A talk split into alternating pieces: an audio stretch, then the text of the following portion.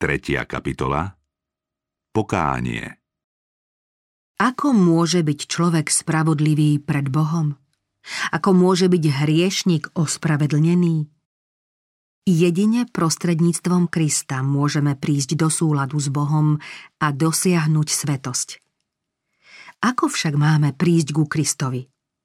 Mnohí sa pýtajú práve tak, ako keď na Turíce zástup ľudí presvedčených o hriechu volal čo máme robiť? Prvé slová Petrovej odpovede boli Kajajte sa. O niečo neskôr pri inej príležitosti povedal Kajajte a obráťte sa, aby vám boli zahladené hriechy. Pokánie zahrnuje zármutok nad hriechom a odvrátenie sa od neho. Hriechu sa nezriekneme, kým si neuvedomíme jeho hriešnosť. Kým sa od neho neodvrátime celým srdcom, dovtedy v našom živote nenastane nejaká skutočná zmena. Mnohí nechápu pravú podstatu pokánia. Sú zarmútení, že zhrešili, ba prejavujú aj určitú nápravu zo strachu, že budú trpieť za svoje neprávosti.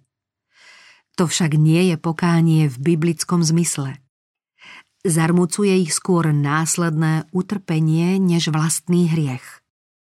Cítil to aj Ezau, keď videl, že navždy stratil prvorodenstvo. Balám uznal svoju vinu, keď sa v obave o život zdesil aniela, ktorý sa mu s vytaseným mečom postavil do cesty, no nebolo to pravé pokánie nad hriechom, nejaká zmena zmýšľania, nejaký odpor k zlému. Keď Judáš Iškariotský zradil svojho pána, zvolal Zhrešil som, lebo som zradil nevinnú krv. Toto vyznanie sa ozvalo z jeho hriešného vnútra v desivom vedomí odsúdenia a v hrozivom očakávaní súdu. Neodvratné následky činu ho naplňali hrôzou, ale v jeho duši nebol nejaký hlboký, srdcervúci žiaľ nad tým, že zradil nevinného Božieho syna a zaprel svetého Izraelovho. Keď faraóna stíhali Božie súdy, uznal svoj hriech, aby unikol ďalšiemu trestu, no po zastavení rán ďalej vzdoroval nebu. Títo všetci oplakávali následky, no nežialili nad hriechom samým. Keď sa ale srdce poddáva vplyvu Božieho ducha, Svedomie sa prebúdza a človek začína chápať niečo z hĺbky a posvetnosti svetého Božieho zákona, ktorý je základom Božej vlády v nebi i na zemi.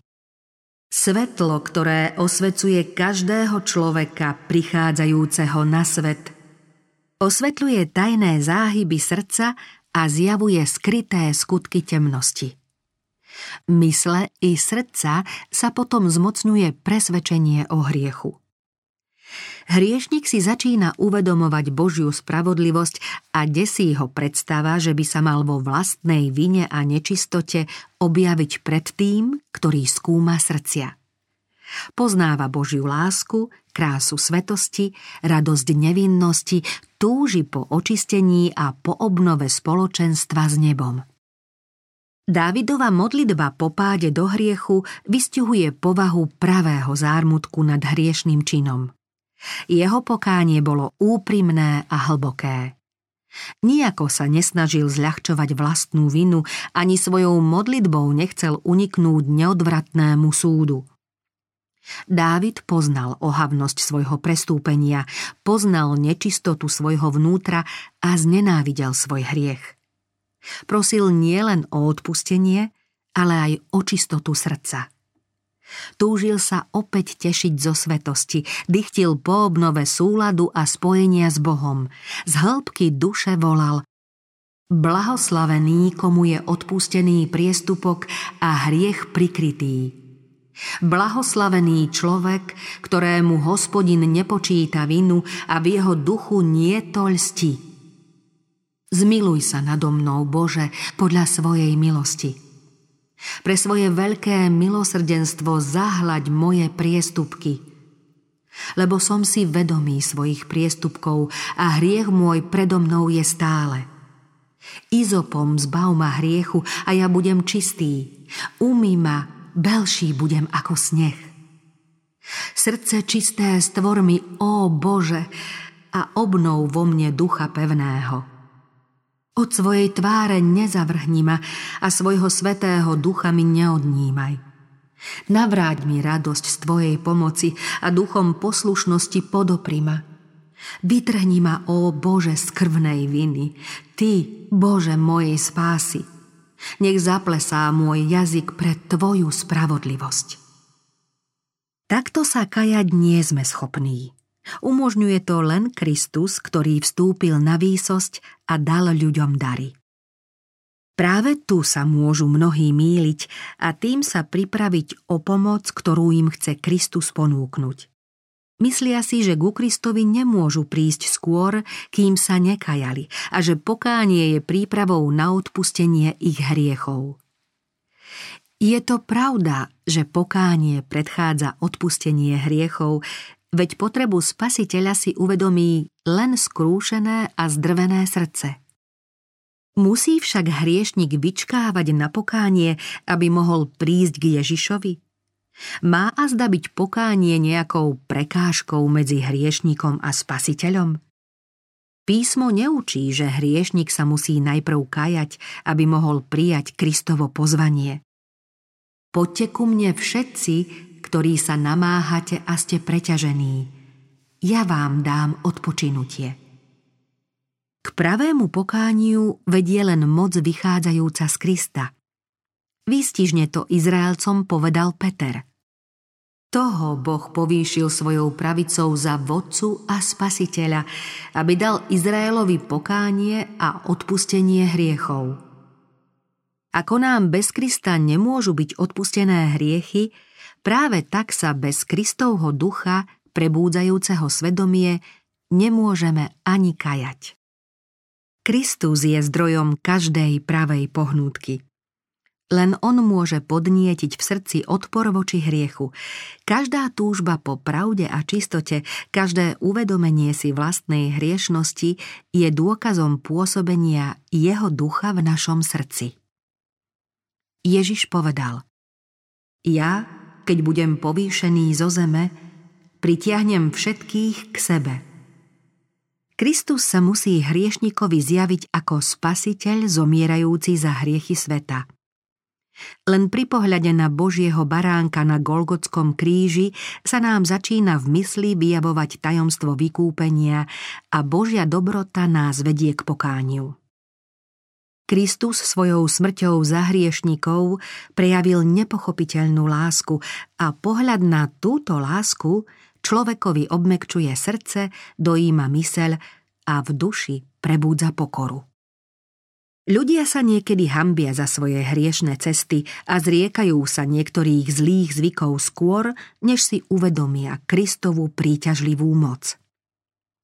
Každá ich snaha o nápravu, podnietená úprimnou túžbou po správnom konaní, je však prejavom Kristovej príťažlivej moci v nich. V duši človeka pôsobí jemu neznámy vplyv, prebúdza sa svedomie a mení sa aj vonkajší život. Keď Kristus usmerní jeho pohľad na svoj kríž, aby videl toho, ktorého prebodli jeho hriechy, Svedomie si začína uvedomovať Božie prikázania. Zjavne poznáva svoju bezbožnosť, hlboko v duši zakorenený hriech. Čiastočne začína chápať Kristovu spravodlivosť a volá Čo je hriech, že záchrana jeho koristi vyžadovala takú obeď? Bola potrebná všetka tá láska, všetko to utrpenie, všetko to poníženie, aby som nezahynul, ale mal väčší život? Človek môže odolávať tejto láske, môže vzdorovať Kristovej príťažlivej moci, ale ak sa nebude vspierať, bude pritiahnutý k Ježišovi.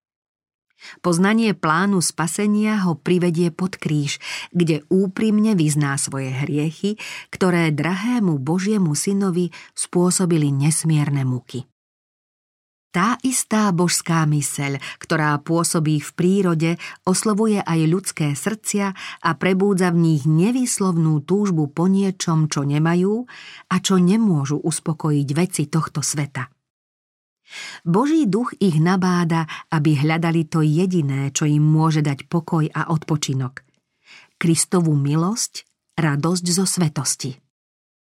Náš spasiteľ sa viditeľne i neviditeľne stále snaží odvrátiť pozornosť ľudí od pominuteľných hriešných radostí a usmerniť ju k väčšným požehnaniam, ktoré môžu dosiahnuť v ňom. Všetkých, čo sa márne snažia uhasiť smet z deravých cisterien tohto sveta, oslovuje Božie posolstvo. Kto je smedný, nech príde. Kto chce, nech si naberie zdarma vody života – vy, ktorí v srdciach túžite po niečom lepšom, než čo môže dať tento svet, pokladajte túto túžbu za hlas Božej výzvy k vám. Proste Boha, aby vám dal pokánie a zjavil vám Krista v jeho nehynúcej láske a žiarivej čistote. Spasiteľov život bol dokonalým príkladom zásad Božieho zákona, lásky k Bohu a k človekovi. Jeho život bol plný dobrotivosti a nesebeckej lásky. Len keď nás pri pohľade na spasiteľa osvieti jeho svetlo, poznávame skazenosť vlastného srdca.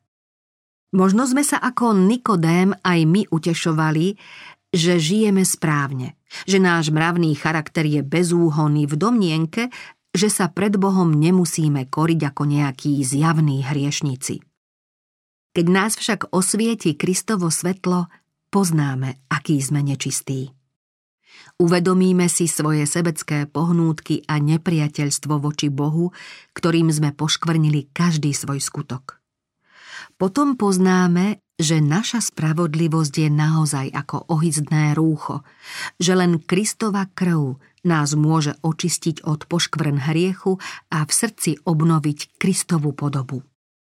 Jediný lúč Božej slávy, jediný záblesk Kristovej čistoty, ktorý preniká vnútro, bolestivo vyjavuje každú škvrnu a obnažuje porušenosť a znetvorenosť ľudského charakteru. Vynáša na svetlo neposvetené túžby, nevernosti srdca a nečistotu jazyka. Hriešnik poznáva svoje vierolomné skutky proti Božiemu zákonu, jeho duch je zasiahnutý a stiesnený prenikavým vplyvom Božieho ducha. Pri pohľade na Kristov čistý, nepoškvrnený charakter nenávidí sám seba. Keď prorok Daniel hľadel na slávu nebeského posla, ktorý prišiel k nemu, premohlo ho vedomie vlastnej slabosti a nedokonalosti. O vplyve tohto obdivuhodného videnia napísal Neostalo vo mne sily. Môj dôstojný výzor sa zmenil na nepoznanie a sila ma celkom opustila. Takto zasiahnutý človek znenávidí svoje sebectvo. Sprotiví sa mu jeho sebaláska a prostredníctvom Kristovej spravodlivosti sa bude usilovať o čistotu svojho srdca, ktorá je v súlade s Božím zákonom a Kristovým charakterom. Pavol hovorí, že čo do spravodlivosti podľa zákona, ak išlo o vonkajšie skutky, bol bezúhony. No keď si uvedomil duchovnosť zákona, spoznal sa ako hriešnik. Podľa ľudského úsudku nehrešil proti litere zákona, ale keď nahliadol do hĺbok jeho svetých prikázaní a uvidel sa tak, ako ho videl Boh, v pokore sa sklonil a takto vyznal svoju vinu. Ja som však žil kedysi bez zákona, ale keď prišlo prikázanie, hriech ožil a ja som umrel. Keď poznal duchovnú povahu zákona, uvidel pravú podobu hriechu a domýšľavosť ho opustila. Pán Boh síce rozlišuje závažnosť hriechu a pozná rôzne stupne viny, ako je to aj u ľudí, no žiadny hriech nepokladá za malicherný, nech by sa už ľuďom zdal akokoľvek malý. Úsudok človeka je neúplný a nedokonalý, ale Boh všetko hodnotí podľa toho, aké to skutočne je. Ľudia pohrdajú opilcom a vravia mu, že jeho hriechy ho vylúčia z neba, no píchu, sebectvo a lakomstvo pričasto nechávajú bez povšimnutia.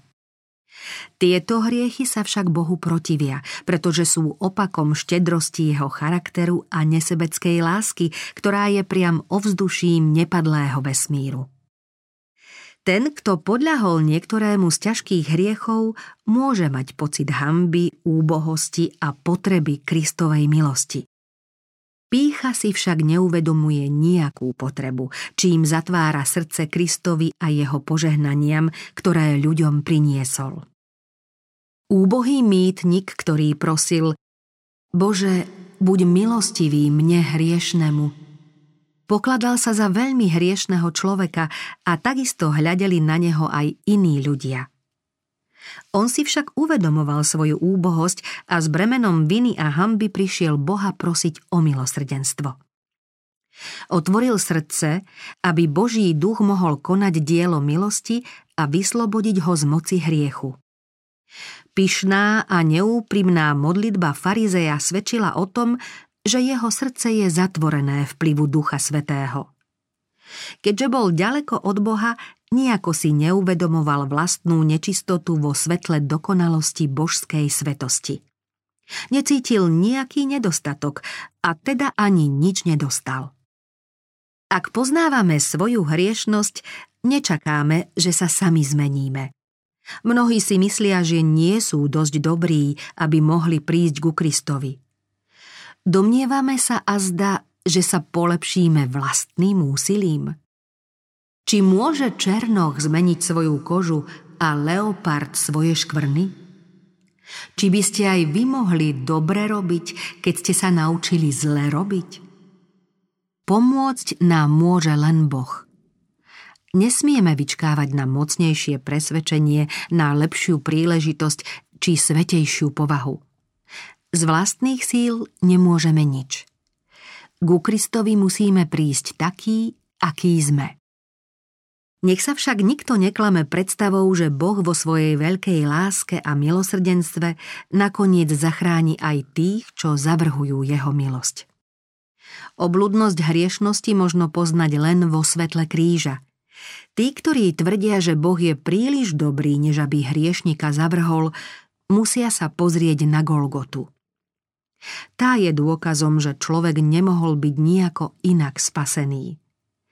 Bez tejto obete by totiž ľudstvo nemohlo uniknúť zničujúcej a poškvrňujúcej moci hriechu a nadviazať nové spojenie so svetými bytostiami. Ľudia by sa teda nemohli znovu stať účastníkmi duchovného života. Kristus to umožnil tým, že vzal na seba viny neposlušných a trpel na miesto hriešnikov. Láska Utrpenie a smrť Božieho syna svedčia nielen o strašných rozmeroch a ohavnosti hriechu, ale aj o tom, že bez odovzdania sa Kristovi nie je to úniku z moci zla a nádeje na vyšší život. Nekajúci sa občas vyhovárajú na povrchných kresťanov. Som taký dobrý ako oni. Nesprávajú sa nesebeckejšie, rozvážnejšie ani obozretnejšie než ja – Zabavia sa a povolia si práve tak ako ja.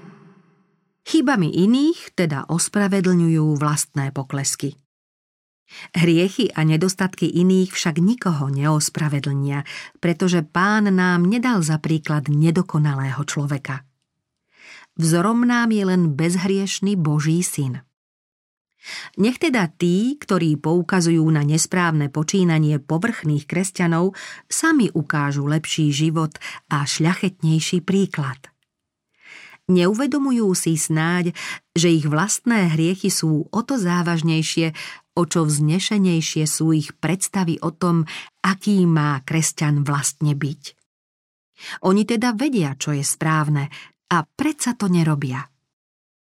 Varujme sa otáľania – Neváhajme zrieknúť sa svojich hriechov a v Kristovi nájsť očistenie srdca. Práve tu sa tisíce dopustili väčšine nenapraviteľnej chyby. Nechcem tu zoširoka upozorňovať na krátkosť a neistotu života, ale vo váhavom postoji voči Božiemu hlasu prostredníctvom Ducha Svetého v zotrvávaní v hriechu je strašné nebezpečenstvo, ktoré sa síce nechápe dostatočne, no jeho hrozba je skutočná. Zotrvávanie aj v tom najmenšom hriechu znamená väčšnú stratu. Čo nepremôžeme my, to premôže nás a pripraví nám záhubu.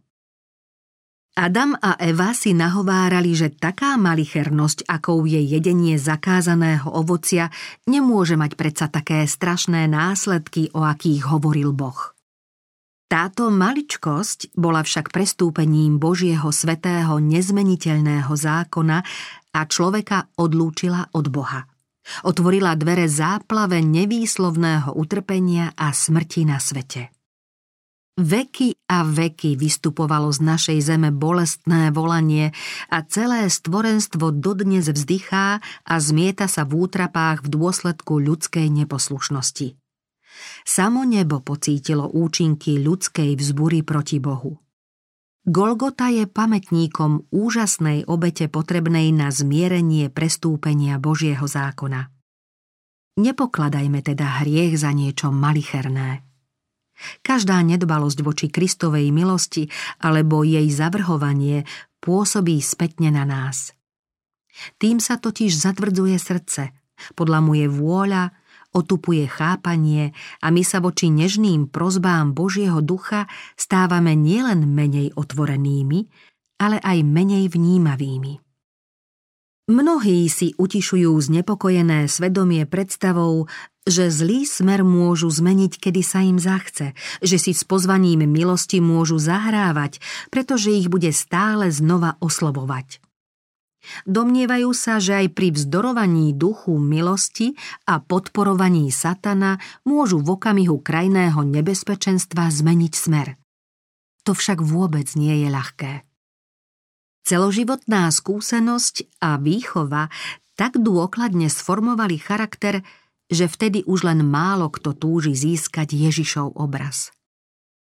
Tolerovanie čo i len jedinej zlej povahovej črty či jedinej hriešnej túžby môže nakoniec zmariť všetku moc Evanielia. Každá zhovievavosť voči hriechu posilňuje v človekovi odpor voči Bohu. Kto tvrdošínou neverou či tupou ľahostajnosťou pohrda Božou pravdou, len zožína, čo sám zasial. V celom písme nie je to strašnejšieho varovania proti zahrávaniu sa so zlom, než sú slová múdreho muža, že hriešnik sa zachytí v povrazoch svojich hriechov.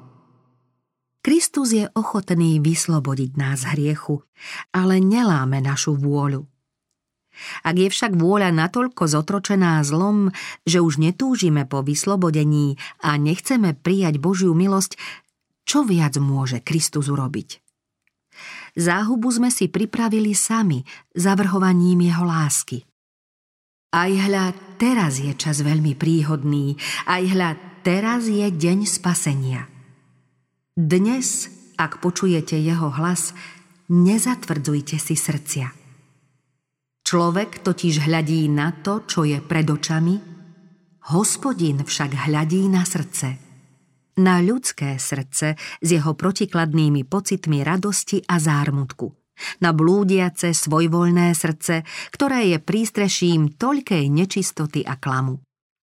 On pozná jeho pohnútky, jeho skutočné úmysly a zámery. Poďme k nemu s takým poškvrneným vnútrom, aké máme. Otvorme ho vševidiacemu oku a volajme so žalmistom Preskúmaj ma, ó Bože. Poznaj moje srdce, skús ma a poznaj moje myšlienky. Pozri, či som na ceste trápenia a veď ma cestou väčnosti. Mnohí príjmajú len akési rozumové náboženstvo, formu zbožnosti, ale srdcia nemajú očistené. Modlime sa. Srdce čisté stvor mi, ó Bože, a obnov vo mne ducha pevného. Buďme k sebe čestní. Buďme takí úprimní a vytrvalí, ako by išlo o náš smrteľný život. O tom sa musí rozhodnúť medzi Bohom a nami, rozhodnúť pre väčnosť. Falošná nádej môže byť našou záhubou. Poctivo s modlitbami skúmajme Božie slovo.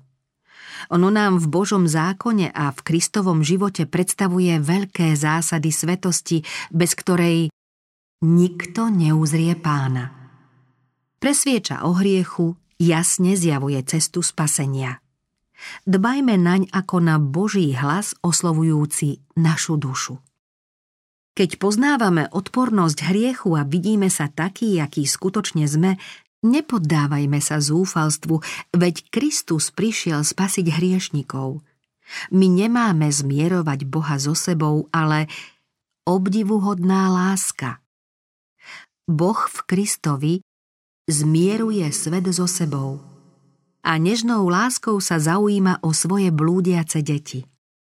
Pozemskí rodičia by nikdy nevedeli byť taký trpezlivý k chybám a omylom svojich detí, aký trpezlivý je Boh k tým, ktorých chce spasiť. Nikto iný by nevedel tak prehovárať hriešnika. Ľudské pery nikdy nežnejšie neprosili márnotratných než on. Všetky jeho zasľúbenia a varovné napomenutia sú len dotykmi nevýslovnej lásky. Keď prichádza Satan a chce nás presviečať, že sme veľkí hriešnici, pozrime sa na svojho vykupiteľa a hovorme o jeho zásluhách. Pohľad do jeho svetla nám pomôže. Uznajme svoje hriechy, ale nepriateľovi povedzme, že Ježiš Kristus prišiel na svet, aby spasil hriešnikov a že jeho bezúhodná láska nás môže zachrániť. Ježiš položil Šimonovi otázku týkajúcu sa dvoch dlžníkov. Jeden dlhoval svojmu pánovi malý obnos a druhý mal vrátiť veľkú sumu, ale pán odpustil obom. Kristus sa spýtal Šimona, ktorý dlžník bude viac milovať svojho pána. Šimon odpovedal, ten, ktorému viac odpustil. My sme boli veľkí hriešnici – ale Kristus zomrel, aby nám bolo odpustené. Zásluhy jeho obete stačia na naše zmierenie s Otcom. Tí, ktorým najviac odpustil, budú ho najviac milovať a budú najbližšie pri jeho tróne, aby ho oslavovali za jeho veľkú lásku a nekonečnú obeď. Len pri úplnom chápaní Božej lásky si najlepšie uvedomujeme zákernosť a dosah hriechu – keď vidíme tú dlhú reťaz v záujme našej záchrany, keď pochopíme niečo z Kristovej nekonečnej obete prinesenej kvôli nám, srdce nám prenikne neha a pokora.